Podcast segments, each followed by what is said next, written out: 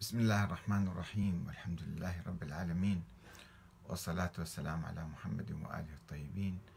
ثم السلام عليكم أيها الأخوة الكرام ورحمة الله وبركاته. سألني الأخ العزيز حمزة بن أحمد من الجزائر يقول ما رأيك أو ما مدى صحة الخروج على الحاكم الظالم؟ وكيف نثبت ظلمه؟ وأضاف في المقابل أنا مع من يحرم الخروج على الحاكم مهما كان ظلمه. لطريقة تنصيبه والعبرة ما حصل في كل من تونس وسوريا واليمن. ما رأيك أنت؟ وشكرا. أخي العزيز حمزة بالحقيقة هذا الموضوع مثار منذ القرون الأولى للإسلام منذ الثورة على عثمان. وما استتبعها من حروب داخلية وفتنة كبرى بين المسلمين واستمرت الثورات المتتالية آه، على الحكام الأمويين وحتى الحكام العباسيين الذين هم بدورهم ثاروا على الأمويين ومن قبلهم ثار العلويون أيضا الطالبيون واستمرت الثورات في القرن الأول والثاني وحتى الثالث. إلى أن تبلور رأي لدى بعض فقهاء المسلمين مثل الإمام أحمد بن حنبل. آه، إمام الحنابلة يعني وإمام أهل السنة كان يسمى بتحريم الثورة على أي حاكم وتحريم الخروج. في مقابل الشيعة الذين كانوا يؤمنون بالثورة ويقومون بها وفي مقابل حتى بعض السنة يعني قبل ما ينقسم المسلمون إلى سنة وشيعة أيضا قامت ثورات في القرن الأول آه، الهجري على الأمويين وعلى الحجاج. آه، المعتزلة آه، كان لهم رأي آخر. قالوا لا يعني وجوب الخروج على الحاكم الظالم. أساسا هم قالوا الحاكم يجب أن يأتي بالشورى والحاكم اللي يظلم بعد أكثر يجب الخروج عليه. عندهم يعني مبدأ هو الأمر بالمعروف والنهي عن المنكر. الأمر بالمعروف والنهي عن المنكر يعني آه، الثورة على الظالمين وإسقاطهم وهو أقرب إلى العقل وأقرب لل يعني المنطق القرآني أيضا. ولكن كثرت الثورات وتحولها إلى فتن أحيانا واستمرار الأزمات الداخلية بين المسلمين ربما دفعت بعض الفقهاء ليصححوا بعض الأحاديث التي رويت في العهد الأموي. منها الرواية المشهورة أنه الحاكم لو ضربك وظلمك وأخذ مالك وجلد ظهرك فأنت يجب أن تستسلم له ولا تخرج عليه. استنبطوا من هذا الحديث علماء السنة بخصوصا عندما تكون المذهب السني في القرن الثاني الثالث الهجري. على يد الإمام أحمد بن حنبل اللي هو يعرف إمام أهل السنة والجماعة. قبلها كان الأمور مختلطة. يعني الأحناف أو الإمام أبو حنيفة كان مختلط مع الشيعة وأيد ثورة آه، محمد بن عبد الله ذي النفس الزكية. وكذلك أيدها الإمام مالك أيضا. عندما أفتى بصورة يعني مواربة بأنه لا على مكره طلاق. المكره على الطلاق واحد يمسك سيف عليه وتعال طلق مرتك. فيقول أنا مرتي طالق هذا ما يعتبر طلاق لأنه صار بالإكراه. يعني كان يريد أن يقول بأن بيعة المنصور كانت بال آه، بالسيف وبالقوة وبالتالي أيضا لا شرعية لها. هكذا مهد للثورة ودعم ثورة محمد بن عبد الله بنفس الزكية. أما الإمام أبو حنيفة فبصراحة كان يؤيد ثورة أخيه إبراهيم اللي نفس الوقت تقريبا في العراق.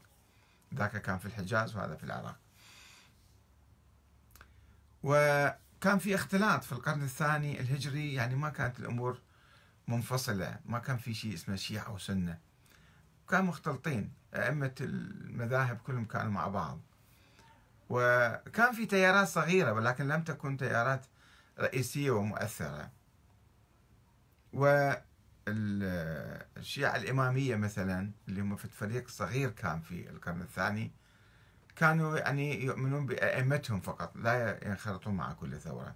ووقفوا موقفا سلبيا من ثورة الإمام زيد بن علي في الكوفة لأنه هذا ليس إماما معصوما معين من قبل الله مثلا.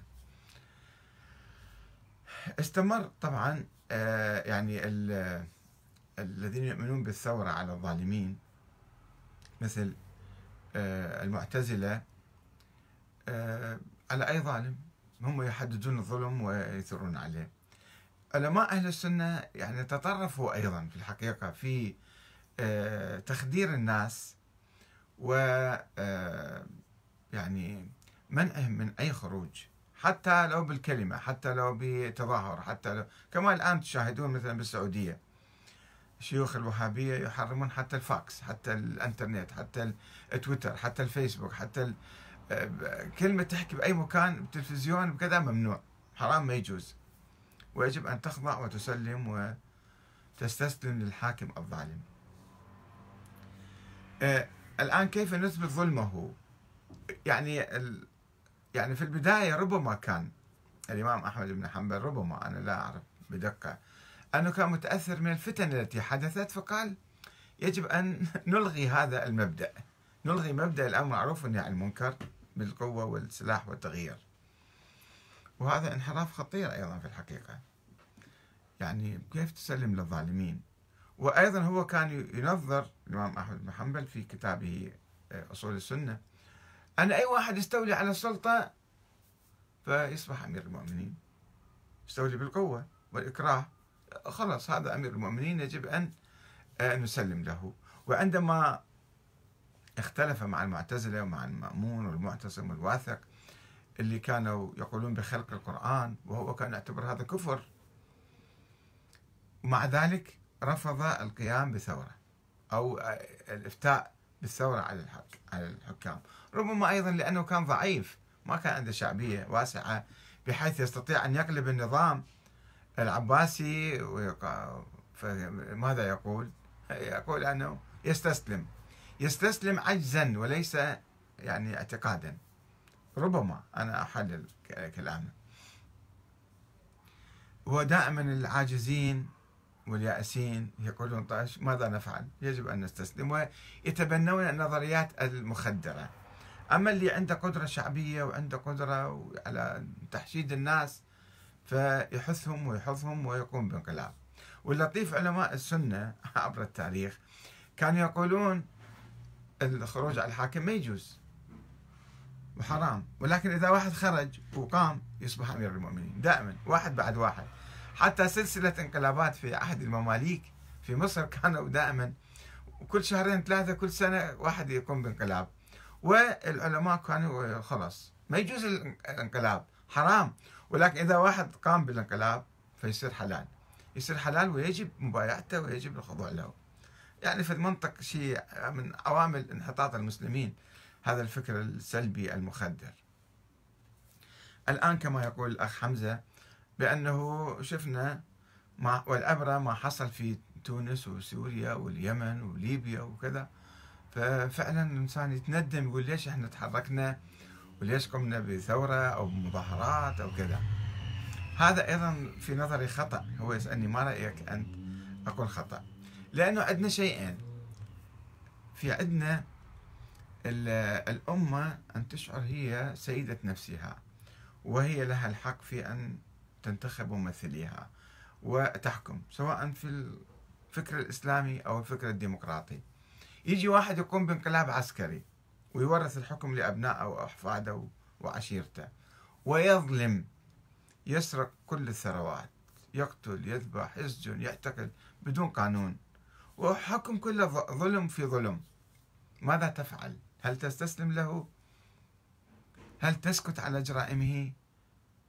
هل تهاجر مثلا من بلدك هل تأمل في إحقاق الحق والعدل الشيعة عبر التاريخ ألف سنة انتظروا الإمام المهدي يقوم بثورة الإمام معين من قبل الله وما يجوز واحد يقوم بأي ثورة غيره. كل راية قبل راية المهدي فهي راية ضلالة وصاحبها طاغوت. هذول الشيعة السابقين وليس الحاليين. آه، ولذلك كانوا ينتظرون ينتظرون هذا الإمام حتى يخرج وهو يرفع العدل يرفع الظلم ويقيم العدل. كما يقولون يملأ الأرض قسطا وعدلا بعد أن تملأ ظلما وجورا. فخلينا ننتظر إحنا هذا الإمام يخرج. ألف سنة وما خرج هم كانوا نايمين وجالسين ينتظرون. بعدين قالوا هذا فكر مو معقول مو صحيح. فبدأوا يقولون يتبنون نظرية الأمر المعروف والنهي عن المنكر. وهنا لدينا طريقان للتغيير. يعني آه، أولا ظلم نوعان. الظلم الأولي هو الاستيلاء على السلطة بالقوة والإكراه. هذا أكبر ظلم اغتصاب إرادة الأمة. أكبر ظلم هذا. حتى لو إجا هذا الحاكم العسكري وقال أنا حطبق العدل وأحق الحق. أنت وجودك ظلم. وجودك ما يجوز مغتصب السلطة من الأمة. حكمك غير شرعي. ما يجوز أنت تحكم أساسا. هذا أكبر شيء واضح. أي واحد يقوم بقلعة عسكري لا يجوز آه، إضفاء الشرعية عليه. ثانيا عندما يبدأ بالسرقة والنهب والقتل والتعذيب وتكميم الأفواه ومصادرة الحريات مصادرة الحقوق العامة هذا أيضا ظلم ظاهر يبرر آه، الثورة على هذا الحاكم. الآن نأتي إلى طريقة التغيير. مرة أيضا نحن نقوم بانقلاب عسكري على هذا الحاكم. هذا خطأ. يعني إحنا لو قمنا بانقلاب عسكري حتى لو رفعنا شعار مكافحة الظلم سوف نظلم مرة ثانية. الانقلاب العسكري يستدعي أن تكون لك جماعة نفس آلية الظلم. أن آه، تبدأ يعني تقمع ناس ومعارضيك ومو كل الناس راح يتفقون معك فراح يصير معارضة ويصير فتنة من جديد ويصير انقلابات متتالية. طيب ماذا نفعل إذا كان حاكم ملكي مستبد مطلق ديكتاتور مثلا عسكري حاكم عسكري ماذا نفعل؟ هناك المقاومة السلمية الثورة السلمية. يعني مثل ما حدث في إيران مثلا أيام الشاه الشاه كان مسيطر انقلاب عسكري أمريكا جابته حطته. هو هرب في بداية الخمسينات آه، في 52 كذا هرب وأمريكا عملت انقلاب وجابته مرة على مصدق اللي كان رئيس وزراء منتخب في تلك الأيام. وبدأ يظلم يضطهد يعذب يقتل آه، يبيع البلاد يحالف المستعمرين والصهاينة يفعل ما يشاء. هو حاكم ظالم. ربما إنسان هو شخصا قد لا يتعرض للظلم ولكن إذا كانت البلاد كلها مظلومة وهذا الحاكم ظالم كل الشعب. وبايع البلاد والعباد إلى المستعمرين والصهاينة. فهل يجوز أن يسكت؟ ويقول خلاص ما دام هذا أنا الحمد لله رايح بدربي وجاي بدربي وأشتغل وأعمل وأسافر وأنا حر. لكن البلد مو حر. أنت حر قد يمكن تكون حر مثل تاكل وتشرب وتنام خلص. هذا هو. ترى الحرية بهذه الصورة. هذا آه، يعني ما يجوز أن تفكر هكذا. فيجب أن تفكر بتغيير هذا النظام وهذا ما حدث في إيران عندما خرجت مظاهرات شعبية. تنادي بإسقاط الشاه والشاه بدأ يقتلهم بالشوارع بالرشاشات. نزل الجيش ضد المظاهرات. الشعب قاوم. قاوم وبصورة سلمية أجبر الحاكم على الاستسلام والهروب من البلد. في تركيا أيضا حصل نفس الشيء تقريبا. النظام كان مثلا ما يعجب الإسلاميين؟ علماني كما يقولون أو كذا. ولكن عملية التغيير تمت بصورة شعبية. أول شيء حزب معين في البلديات بدأ يسيطر ثم جرت انتخابات وهو النظام ديمقراطي. سمح بالتغيير الديمقراطي. نظام الشاه لم يكن ديمقراطيا. هذا النظام كان ديمقراطي. سمح للحزب الإسلامي أو الأحزاب الإسلامية أن تشارك بالسلطة وتستلم السلطة. ماذا نفعل إذا كان الحاكم عسكريا مستبدا ظالما طاغيا ملكيا كذا مطلقا؟ فهنا تأتي يعني أيضا الثورات الشعبية بعد ما يحصل إجماع ووعي عام يمكن هذا يضغط على الحاكم ويغيره بصورة سلمية.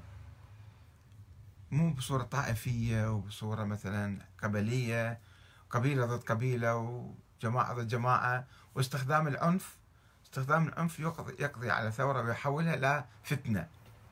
يحولها إلى فتنة وبعدين كل شيء يروح. ثم هؤلاء الذين يستخدمون السلاح كما رأينا في ليبيا وفي سوريا وفي أماكن أخرى يستخدمون السلاح ضد بعضهم البعض ويبدأون يتقاتلون. فوين وصلنا؟ شنو حصلنا؟ شنو صار؟ لا شيء.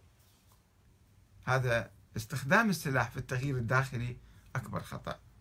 ربما في مقاومة الاستعمار. هذا مبرر قانونيا ودوليا.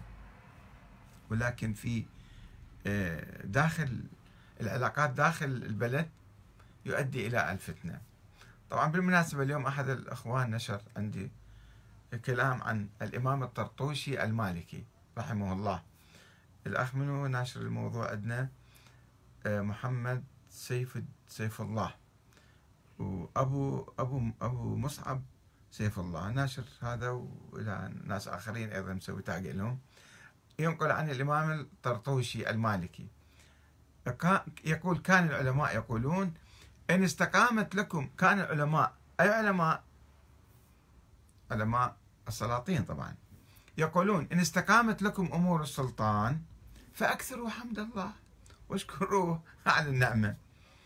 هو جاي بصورة غير شرعية سلطان جاي مسيطر وصاير سلطان. وإن جاءكم منه ما تكرهون. وجهوه إلى ما تستوجبونه منه بذنوبكم يعني برروا العملية. أنتم مستوجبين هذا الظلم. يعني هو الله جايب الظلم عليكم. وتستحقونه بآثامكم. فأقيموا عذر السلطان اعذروه. بانتشار الأمور عليه صاير خبصة أو فوضى أو كذا وبعد هو ما يتمكن يحكم بالعدل. وكثرة ما يكابده من ضبط جوانب المملكة واستئلاف الأعداء ورضاء الأولياء وقلة الناصح وكثرة المدلس والفاضع طيب أنت شو تسوي بالتالي؟ طبعا مو فقط الإمام الطرطوشي كثير من الأئمة من هذا النوع. اللي يخدرون الناس وأنتم ما خصكم بعد. وبعضهم كان يحرم حتى الدعاء عليه لا تدعوا على الإمام الظالم. حتى الدعاء بينك وبين الله يا الله خلصنا من هذا يا الله مثلا شيل هذا. لا ما يجوز. ما يجوز تحكم على تدعو على الظالم. فصار عندنا ثقافة القبول بالظلم. ثقافة تبرير الظلم. ثقافة الظلم. وإحنا أيضا نمارس الظلم هذا شيء عادي بعد. وطبعا هذه الثقافة يعني دعمت بأحاديث وبتأويلات وبكذا أنه هذه الله سبحانه وتعالى كاتب علينا الظلم. بعد شو نسوي إحنا؟ لازم نقبل بهذا الظلم. هاي الثقافة السلبية التي أخرت المسلمين. وشوف الآن الأمة الإسلامية كلها مهمشة معظمها يعني مهمشة وما لها رأي وما لها احترام في العالم كله أيضا لا احترم الحكام مسيطرين بالسلطة وبالقوة وبالتدليس وباللعب وبال... وهناك أنظمة باسم الديمقراطية وهي تتلاعب بالديمقراطية. لأن الشعب غائب. شعب غائب وأصلا هي فكرة ال...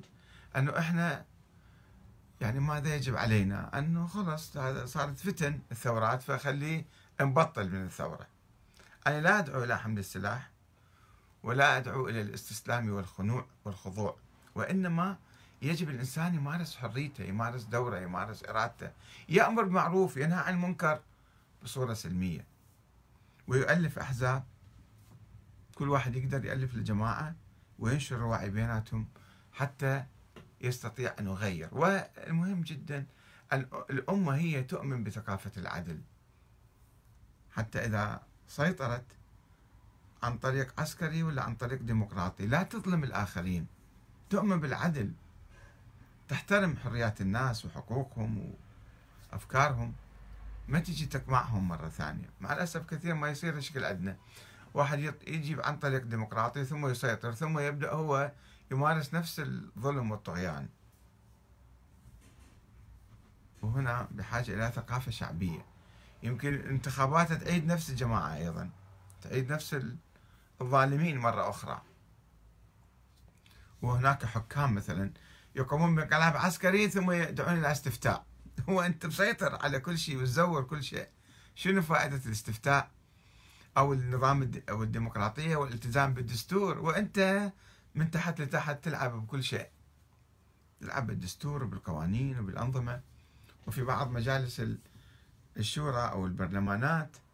وزارة الداخلية تتصل بالنواب الفائزين. نهنيكم ونبارك لكم هذا الفوز ويا أخونا العزيز تعال إحنا نعطيك خمس وظائف مثلا. جيب جماعتك وظفهم في الدولة. رشوة يعطوه وش وقت ما أنت تكلمت ضد الحكومة وضد الحاكم فنشيلك أنت وجماعتك. فيصير ضغط عليه من جماعته المقربين اللي عينهم في الدولة حتى يكون خانع وخاضع. فهذه من حيل من حيل العرب والمسلمين في تنفيس الديمقراطية. في مجلس شورى وبرلمان وانتخابات وناس ينتخبون وصناديق اقتراع ومشرفين دوليين أيضا ربما يجون. ولكن عمليا هذا المجلس يعني لا يستطيع القيام بأي شيء لأنهم كلهم يأخذون رشوة ومعظمهم دائما نقول كلهم ويصمتون والحاكم مش ما يقول هم يصفقوا له ويوقعون. على ما يريد. فهذه أيضا مشكلة عندنا. فلذلك نعود فنقول أنه تغيير بالثقافة وبالدين وبالمبادئ وبالقيم حتى الناس يكونوا يرحم بعضهم بعضا ولا يظلم بعضهم ولا يبيعوا حريتهم ويبيعوا كلمتهم أو صوتهم في مجلس النواب آه، برشوة زهيدة يعني. والسلام عليكم ورحمة الله وبركاته.